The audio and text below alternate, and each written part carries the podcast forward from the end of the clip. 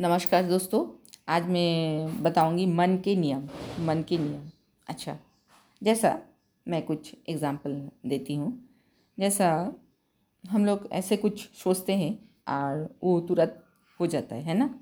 और ऐसे कुछ नहीं सोचते, लेकिन मन में कुछ चलता है तो वो भी सच हो जाता है। तो मेरा कहने का मतलब है कि यदि हम अपने मन को अपनी स्वामी बना सकते हैं तो अपने जीवन में जो भी अपना आवश्यक है ना, वो हमारा बन सकता है। ऐसा कि बुद्ध ने कहा है कि मन ही सब कुछ है और आप जैसा सोचते हैं, वैसे ही बन जाते हैं। एक साधन, एक उदाहरण लेते हैं। मिस्टर शर्मा जैसा एक व्यापारी थे और रेस्टोरेंट में गए, ऑर्डर दिए और चिकन का ऑर्डर दिए। फिर अपने दोस्तों से बातचीत करते करते भूल गए, क्या ऑर्डर दिए? तो वेटर ने ला के दिया कुछ देर में और चिकन का ऑर्डर तो दिए तो उन्होंने बोला, ये क्या ऑर्डर है? ये तो मैंने नहीं दिया। फिर क्या हुआ? वेटर ने बहुत अच्छा से बताया, सर, आप ये दिए पेपर देखा है। तो बोले, नहीं, मैं नहीं दिया। तो बोले, सर, आप शायद भूल गए। तो मिस्टर शर्मा ने बोला, नहीं। तो बहुत आग बबूला हो गया और बहुत गुस्सा से बेकाबू हो चुका था उल्टा पुल्टा करके बोलने लगा। तो दरअसल सच्चाई ये है कि मिस्टर शर्मा ना एक एक ऐसा बीमारी में ग्रस्त थे जो कुछ देर तक वो भूल जाते थे। क्या बोले?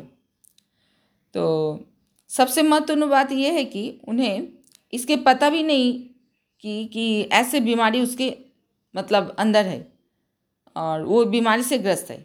सो मेरे बात के कहना मतलब है, ठीक इसी प्रकार हम सब ना ब्रह्मांड में एक विशाल रेस्टोरेंट में बैठे हुए और एक ऐसे सूची में लगातार कुछ ना कुछ कुछ ना कुछ हम लोग इच्छा ज़ाहिर करते हैं, जिसका कोई अंत नहीं होता है।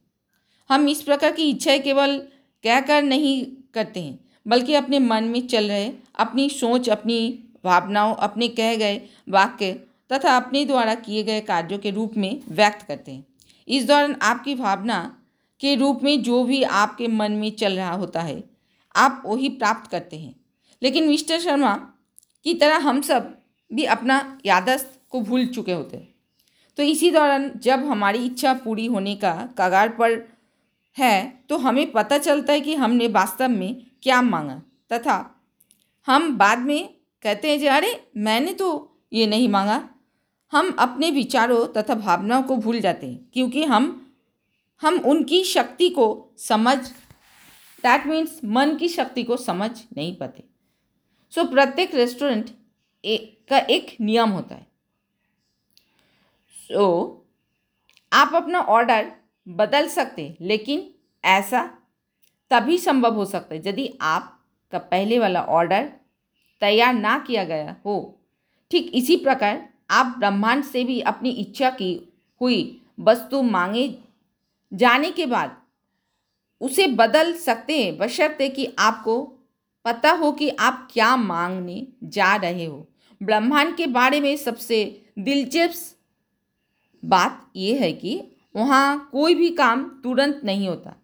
वहाँ आपके द्वारा मांगी गई किसी मनपसंद चीज़ को पूरा होने में समय लगता है। ब्रह्मांड की विशाल सूची में से कुछ भी मांगने से पहले आपको ये जानना आवश्यक है कि ब्रह्मांड से किस प्रकार मांगा जाए। इसके लिए आपको अपने मन के मन के कुछ नियम की जानकारी होना आवश्यक है। आपके मन के ये नियम ब्रह्मांड के साथ बधे हुए हैं। जब मैंने सबसे पहले मन के नियम के बारे में पढ़ा तो हैरान हो चुका। यदि मन की कोई सीमा नहीं होती और उसकी रूप अनंत है तो ये कैसे नियमों में बंद कर रह सकता है? यहाँ मन की कुछ विशेषताएँ मैं बताने वाली हूँ। जैसा मन किसी प्रकार के शब्दों अथवा अथवा भाषा को नहीं पहचानता। ये केवल चित्रों को समझता है, चित्रों को।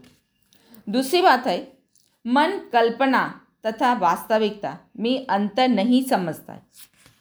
तीसरी बात है, मन कम से कम काम करने में यकीन रखता है। चौथी है, मन दूसरों के आदेश पर तेज़ी से काम करता है।